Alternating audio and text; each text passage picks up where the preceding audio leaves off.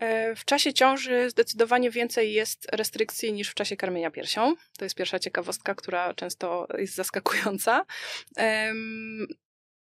W czasie ciąży trzeba bardzo uważać na potencjalne zatrucia pokarmowe, czyli produkty, które są poddane nie w pełni obróbce termicznej. Surowe mięso, surowe ryby, e, ryby wędzone na zimno, nawet można by w to włączyć. E, jajka, które nie są gotowane na twardo, e, tatar i jakieś tam różne no nie wiem, niepasteryzowane mleko i produkty z tego niepasteryzowanego mleka.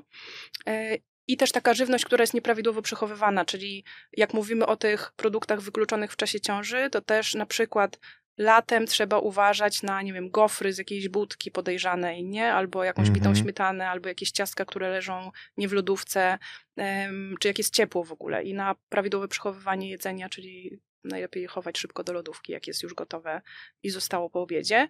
E, dlatego, że te zatrucia pokarmowe, te bakterie, te e, patogeny, które mogą e, zaatakować organizm człowieka i które się biorą właśnie z żywności, no to one potencjalnie są zagrożeniem dla ciąży, dla płodu. Mogą powodować poronienia, mogą powodować jakieś zaburzenie rozwoju tego płodu, więc w ciąży tak trzeba uważać na produkty, które potencjalnie mogą wywoływać zatrucia. Tu bym też dodała kiełki, mhm. e, które też lepiej jest w ciąży mm, przyjmować na ciepło, czyli po prostu poddawać obróbce termicznej. E, I niepasteryzowane soki owocowe, takie kupowane.